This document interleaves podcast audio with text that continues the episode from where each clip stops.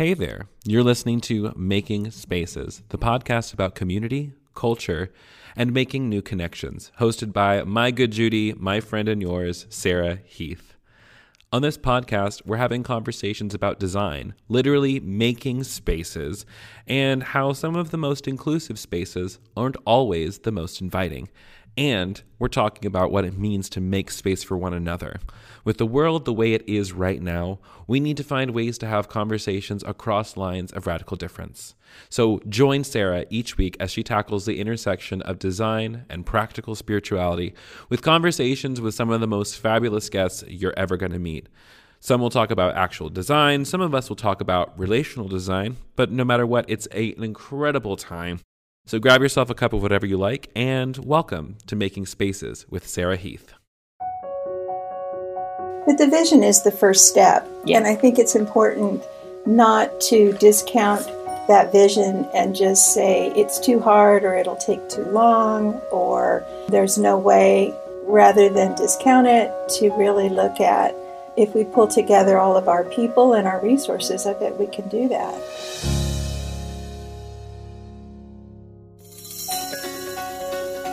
Welcome to the first ever episode of Making Spaces, the podcast, Makers Edition, which is where I'm going to be talking about something that actually has to do with practical design or fixing something or something that sort of requires some visuals. And so if you're not subscribed to our YouTube channel, please do. You can find it by looking me up, Rev Sarah Heath or Sarah Heath or making spaces. We have to get over 100 folks subscribed, and we just started putting videos up. So as soon as we get 100 folks subscribed, then we can actually have a name that has our stuff in it. But this is going to be really different, and I hope my sound editor isn't so mad at me because we're doing an actual visual element. So there's a video that we're filming right now, and then we're also recording the podcast using our microphone right here. And so these episodes are going to be shorter, but describe physical things. And so there's going to be pictures that I'm going to be showing. Sometimes I'll be in a space, um, but today, you know, that a space that we're flipping over. But today I'm actually in my home office because we are still sheltering in place. It is really hot, and so please excuse my sweating. For those of you who are just listening, um, please excuse the idea of me sweating.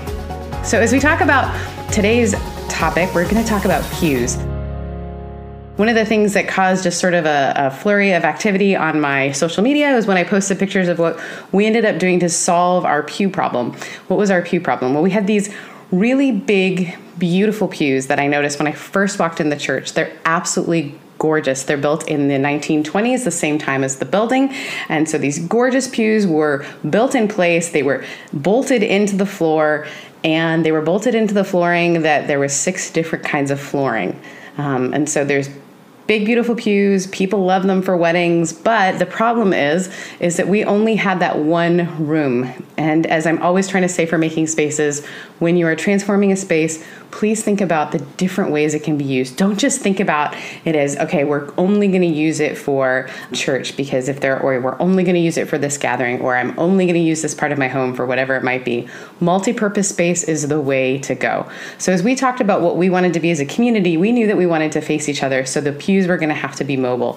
It took me about a year to come up with some sort of way, um, and I, I had to like go on all kinds of Google searches, and I I found that there were a bunch of churches in England that were using their buildings to rent them out for um, different functions, and they were using casters. Well, casters on this was an idea, but I thought the pews were way too big. So my first idea was that I was going to make the pews smaller, but then that was just going to cost us so much money. We also could have taken the pews out, but then we would have had to put chairs in and chairs that are like actually attractive are quite expensive. And so we thought through this and it took us a while and we ended up coming up with the idea of using the casters that you put on the bottom of toolboxes because they are able to hold so much weight. And we actually found some great ones and we were starting to put them in and let me tell you, I, I got them in and we realized that the pews themselves as we were moving them because they were so old, the centerpieces were starting to get warped and they had actually been warped over time.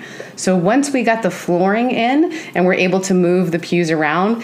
By the way, we had to put some of the pews up into the second story. These pews are so long, there was only one way to get them up, which is that we had to have people hoist them up over the balcony, which was incredible and insane and i have some photos of that. I can't believe that we ever did it. But we we did that. We put some of the pews up because we wanted to have enough space because apparently people are taller now i guess. But we needed more space than they did in the 1920s same thing with the fact that we only have two bathrooms for that many people.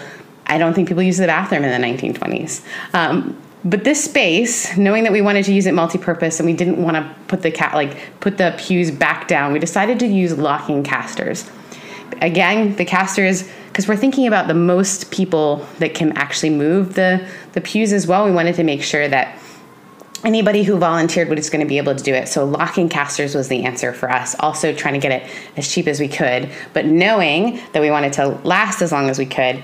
And those center brackets in our pews, because they were so long, had been really, really harmed by years of people sitting on them, moving the pews around, and we thought we've got to come up with a solution that's better than this. So we came up with the locking casters, and we came up with the idea that we were going to have to hire a contractor who had wonderful woodworking skills. So we um, had a wonderful way of doing this, and one of the things that I'm going to keep pushing us over this next time that we like are coming up with making spaces is that we no longer need to be a do it yourself community.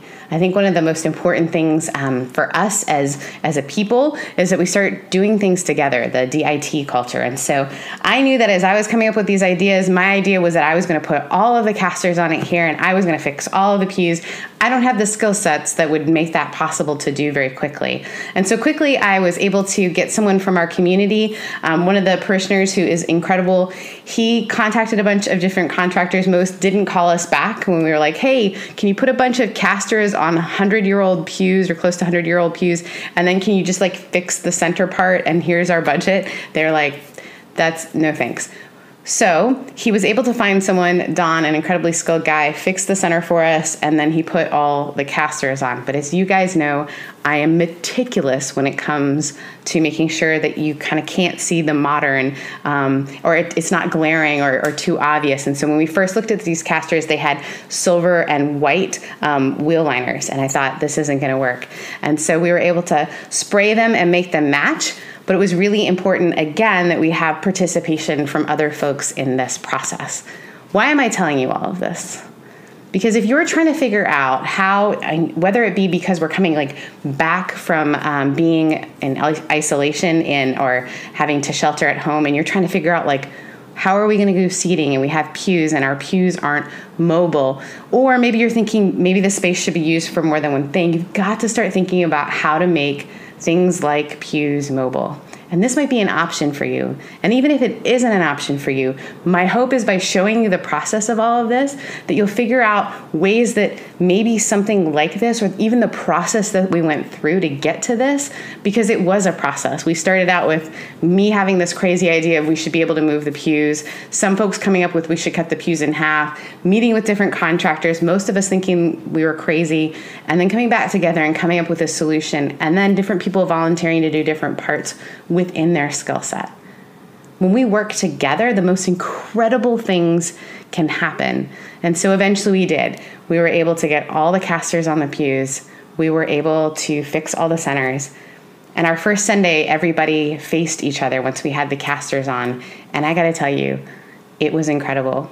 Because once it was locked down, just like any chair, people often wonder, like, oh, uh, is it like less stable than the pews before? The truth is no, because you know we don't flip over chairs when we sit down them, and people don't flip over pews. The pews are quite heavy, um, and they're super stable now, and we're able to move them. But they're able to be moved by people who don't even have a heck of a lot of strength, because once you lock them down, they're able to be moved. And that first Sunday when everyone was looking at each other, it was incredible.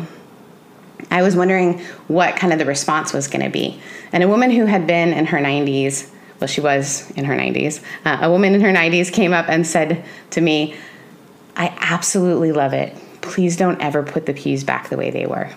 Now we do. Whenever we have weddings that are super formal, we'll put all the pews back facing the way they were. And then the next Sunday, we're able to, with just a few people, move them back into the way that they were.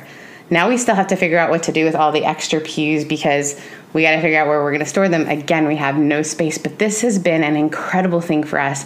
And our church has grown. And I think part of it is, is that people feel a connection when they can look at each other and see each other. The other reason I think it's so important for us to think about maybe doing church in the round is that there's this thing called death of an expert. Even in our classrooms, kids can Google things, we can look things up. For me as a preacher, you can hear a way better sermon than mine just through a podcast or whatever it might be. So people shouldn't just be gathering to hear a good speaker or to have an, they want to experience each other and community. And I think that's going to be so important as we move forward, even as we come out of sheltering in place. And so part of that, as we kind of have the death of the expert, as people aren't coming to church to hear me tell them the thing that they need to hear necessarily, they're coming because they want an experience they're going to need to want to encounter each other. And that's going to look differently as we think about how do you have six feet in all directions for folks? How do we build space? And so this is just a creative way to think through it. But I didn't do it on my own. And so I interviewed a couple that I just adore um, that helped with this process. And I feel a little bit like I'm the person who's like constantly just, hey, what do you think about this? And next thing you know, people are volunteering to help out and it becomes a do it together project. Um, and so you're going to hear from a wonderful couple, Carol and Anita, as they share what for them um, this process was like because they actually ended up painting all of those wheel wells I was telling you about earlier because I didn't want the wheels to stick out every Sunday. I wanted people to just sort of be able to look at each other and not notice this super modern thing attached to this super older thing. Again, there's always this beautiful merging of the ancient and the modern um, when we're trying to be just faithful to the process of being intergenerational. So, this space was transformed and it has now been used for things like a, an amazing conversation about racial reconciliation happened in there, and people were able to face each other and have really tough conversation in a way that they can't have if they're just facing forward or listening to me. It is a challenge sometimes to preach in the round, but I think it's worth it. I also think it's incredible to be able to offer just different variations of uh, spatial use now. And hopefully, as we um, move out of sheltering in place, the space will be used for so many other community things because we've thought through how to make it a space that is just multi purpose. Thanks so much for listening. Thanks so much for watching this video. If you have any questions, please reach out to me. I'm so easy to find. Rev Sarah Heath um, is like my name on everything. So Instagram, Rev Sarah Heath on, um, it's a website, revsarahheath.com. I would love to hear from you, hear your feedback, leave comments, subscribe. That would be really helpful for us. Um, let me know if the sound was terrible. Um, again, I'm just so grateful for all of those who are part of the process and also for those of you who are following the journey. So thanks so much. We're going to hear a quick word from the sponsors that make the Making Spaces podcast possible. And then after that, we're going to hear from Anita and Carol, a couple who have been incredible at helping all these kind of crazy dreams that I have become reality. They have been incredible volunteers and friends, and they have a lot of great words and wisdom. Voting isn't just about going to the polls on election day anymore.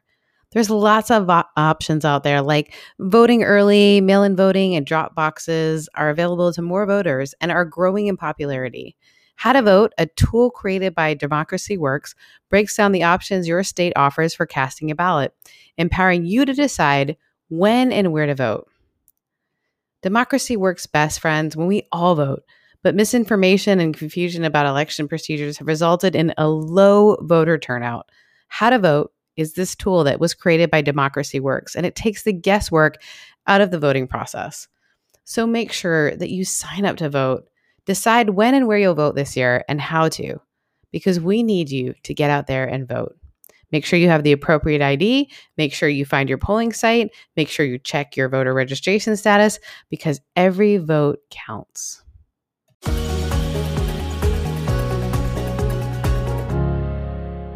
I just wanted to talk to you guys really quickly about, um, well, about how I always seem to make you guys help me around the church. So I thought it would be fun because I'm going to do um, an episode a month on my podcast about um, like actual practical things we've done.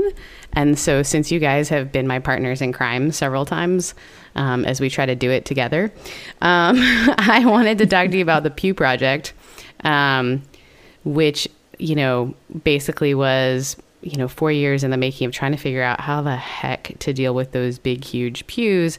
And we came up with this caster system and then had to hire a contractor to fix the center of the pews. And then he ended up putting all the casters on because you guys, do you remember that I wanted to do it myself? Mm-hmm. Yes. And I was I was willing to help you, but there were some others who didn't think we could do it. I know. Now I'm actually probably pretty grateful that we didn't I'm more it. than grateful that we didn't have to screw all of those casters in. Although we did do, I did do one, so I know it's possible, but it would take a really long time.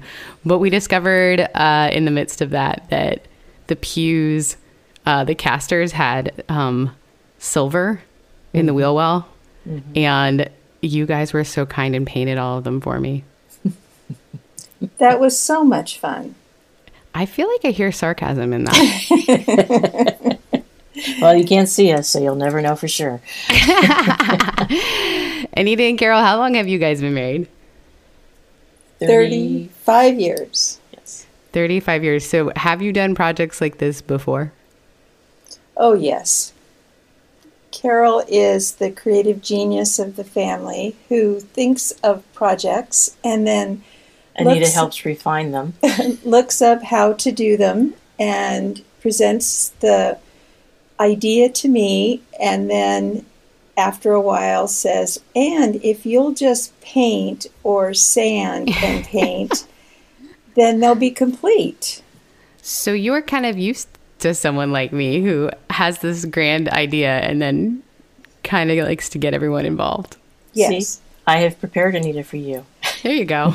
and it's it's really a lot of fun because you get to go from idea to the creative process and problem solving and the final result which has always turned out really wonderful it's true. We've done stairs together, although we did pull in an expert for that one.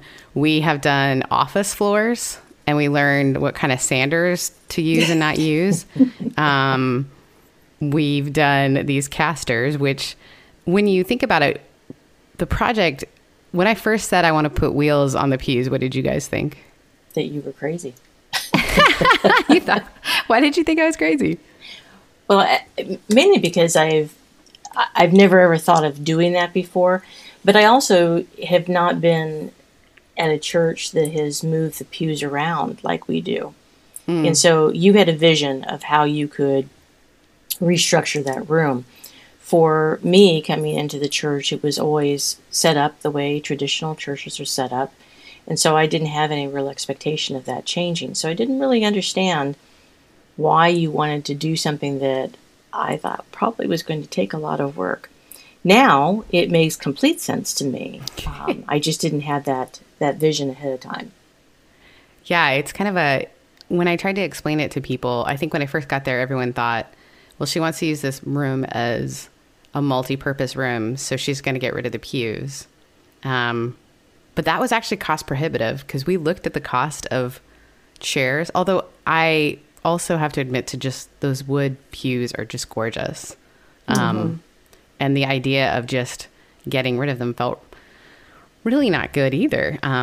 Because I think we've really tried to include the folks that kind of came from like the the traditional church in the look of it, and we also host a lot of weddings, and I knew that the the pews were kind of a selling feature, but the fact that we needed to be able to like face each other seemed important. So I'll just never forget telling you guys I've got this idea, and then tried to explain it to everyone, and everyone looked at me like I was crazy.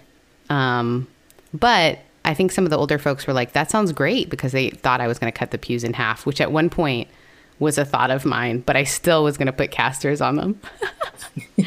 so we get to the point of putting the casters on, and they have silver like wheel wells.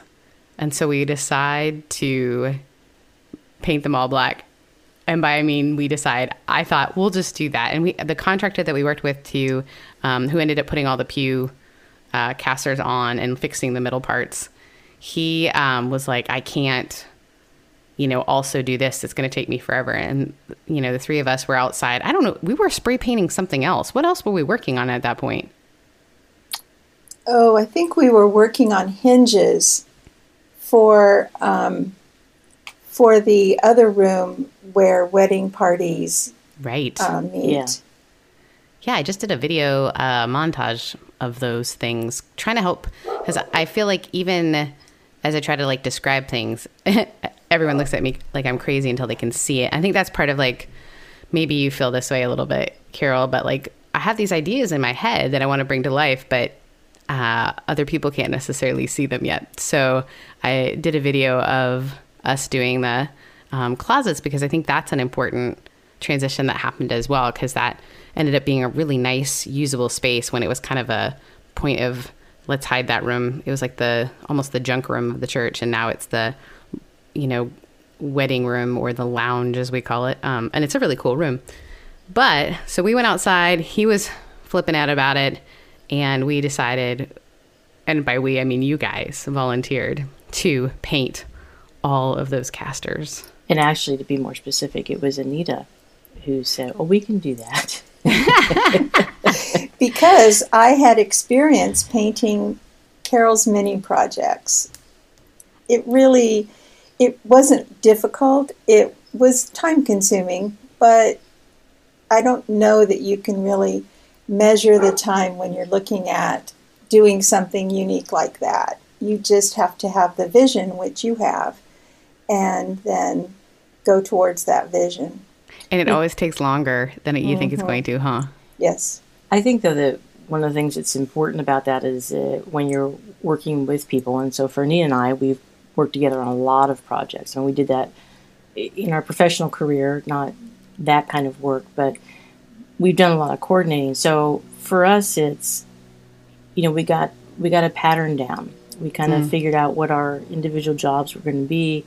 And we were able to move through it, I think, much faster as a, a result of that. So um, we just kind of had to work out the plan initially, and then and then just kind of keep going with it. But the vision is the first step, yeah. and I think it's important not to discount that vision and just say it's too hard or it'll take too long or um, there's no way. Um, rather than discount it, to really look at um, if we pull together all of our people and our resources, I bet we can do that. Yeah, it's this odd. I think a lot of communities, whether churches or nonprofits, um, assume that they always have to hire a professional because sometimes, you know, projects have been done at not such a great level by non professionals who are doing their best. Um, but I think people always think that they don't have the giftings in their community already. And so one of the things I love about this work is that it has been fun to find out like the various random skills people have. Um, you two as a team has been amazing. Um, I think about like even the podiums that you built because Carol can do woodwork and Anita can match uh, stain, which is a unique skill. Um, so it's been so fun to do. Now, how do you feel like people have reacted to the pews? Because everyone tells me it's great, but I feel like everyone would tell me it was great. That's not true. People would tell me if they hated something. They're not afraid to do that. But what do you guys think is the biggest thing about how do you feel like people feel about it? And then what do you think when you think about them? I think that um, first walking in and seeing the, if you talk about the configuration, seeing the pews face each other, finding a place to sit, that's so different. You know, it's different. So you have to make that adjustment. But once you do, I think it's very cool to be able to see people, um, to connect with people in that way. And um, I, I think that it really kind of unites community a little bit better than sitting with somebody's back to you. Yeah. It does kind of have that like, um, yeah, it has like a community making aspect to it, which is crazy when you think about the idea that, oh, yeah, this is just the movement of chairs. And, um, you know, we have to think through that more even now as we start talking about regathering after the pandemic. What is that going to look like? How are we going to be mobile and able to move? You know, to be able to face each other if we can't be close to each other. You know, having six feet in all directions will be really hard in a space if you're not able to adjust the space. And I think the we've been able to make a space that was incredibly beautiful, even more beautiful, and perhaps even more useful, which is always a always a benefit. So, but I think it's you know it's not common to come into well into a church setting, um, and certainly other places as well, when you gather in large groups like that, to actually face each other. Mm-hmm. And so I think the first time that we walked in, that you had the pews arranged that way, it was like, oh, well, this is really different. Um, because there is a certain amount of, you can kind of not be anonymous when you're sitting behind people, but you can. You can, you know, choose to be sort of in the back. When you're all sort of in a circle, it's kind of hard to get to the back. yeah. So there is it, no back. it creates it creates a different dynamic, I think, in the room and in terms of even the interactions. But also, you know, sometimes when we're we're all facing forward, you might refer to somebody and look at them, but I can't really see who that is. And it's it's mm. kind of allowed me to even get to know, put names with faces, um, and you you just automatically end up having more eye contact with each other, and I think that also helps with relationships. And don't you think that if you think about it from your vision of community and establishing the church as a um, you know as an entity or um, hallmark in the community that really represents that um, this seems to me like it's part of that vision. It's just another mm. step toward that vision of pulling pe- people together in a community, which is what I think most people really want in their church is to feel that connection.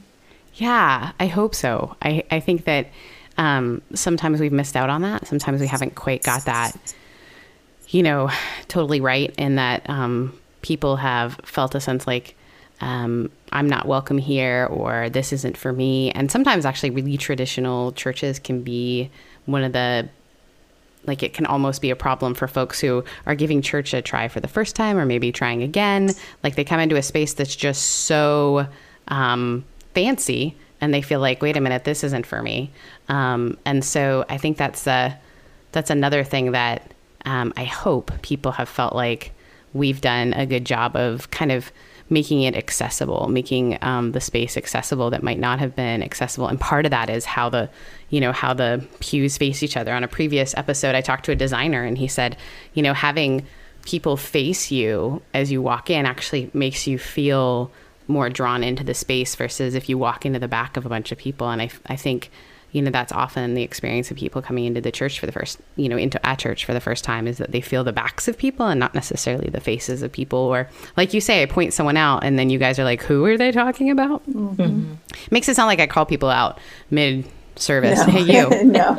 over there. It's kind of like a stand-up comedy moment. I just like i see you polka dots. And i'm just kidding. That's not true. I don't do that, um, do that. if you could kind of just you know, give a little sense of when you think about the design of spaces, what do you think is important to make people feel welcome? Um, because both of you have been involved in, you know, um, well, higher education settings. You've been involved in um, social work settings. You've been involved in multiple church settings. You've lived in different places. So, if you had to think through what was sort of an element that made a space feel welcoming, what would you what would you say? Mm, I think it's the connection to people and having a space structured so that that really works. Yeah. You know, I, I what I flashed on when you said that was, and this is a little bit different, but it, it, it fits for me, is it is the dynamic that you set up in terms of um, you know what makes people feel welcome and, and those kinds of things. But i had a student one time who was a, um, a full-time social worker with uh, department of children and family services and she used to run these meetings where the family would come in the lawyers would come in the social workers and she would have this whole team of people. One of the things that she would do is before they would all arrive particularly the family she would go into whatever room they were meeting in and she would completely clean it and she would set it up in a way as best she could in an office kind of setting, um, something that made it feel comfortable.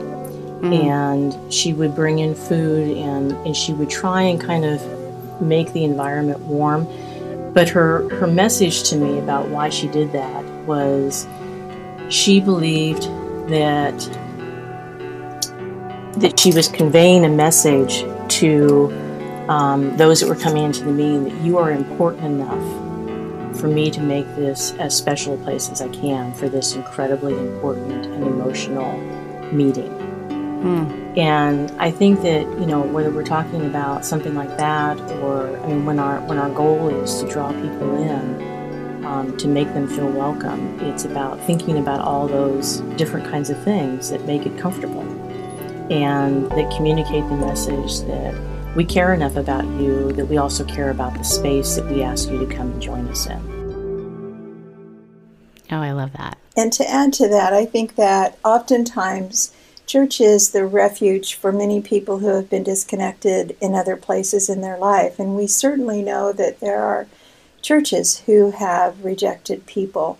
So when you have a church that that is opened up to individuals, um, is affirming to individuals, um, the space, the way the space looks, really helps to build their own self worth in that you're important enough for us to offer you a safe refuge in an, in a room that is clean as Carol described. That same kind of concept, you know, where where um, we provided this safe space for you that's warm and comfortable and connecting, so that we can show that we love you. And that's revolutionary sometimes, and we don't even realize what our nonverbal cues are saying. Mm-hmm. Um, and I think it's been it's been so wonderful to work with you guys on thinking through those things. And um, will you work on projects with me again? Of course. But you'll set more time apart, huh? I think. how many times do you guys think we went to Home Depot working on the office oh. project? About probably five or six, and uh, you know. But that's the other part of that is that you know when you're doing projects together with people, um, you're creating memories yeah. And I think that that's, you know, that's kind of a mantra that Anita and I have had throughout our, our life together is our goal is to create memories together.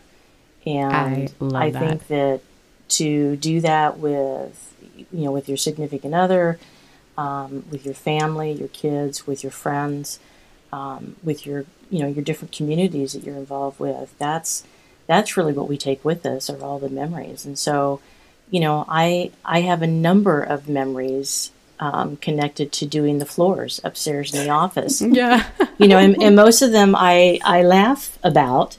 Um, you know, and when we were doing our office floors here at home, where were you? No, you I know. Here. Well, but you were in quarantine. All, you were in quarantine. In, in fairness, you were Otherwise, I would have come and hung out with you guys. I know you would have. but you know that actually that inspired Anita to. She's been thinking about this for a long time. That just kind of moved it along. Yeah, you inspired me to do that. And oh, yet, good. it's beautiful. I mean, I'm so glad that we did it. Um, and and as I said, it's all about it's all about memories. Well, I am so glad that you guys have uh, joined me in my projects. Um, I'm sure that I'll pull you in on a conversation again because I'm sure I'll ask you to do something. And thank you guys so much. You're welcome.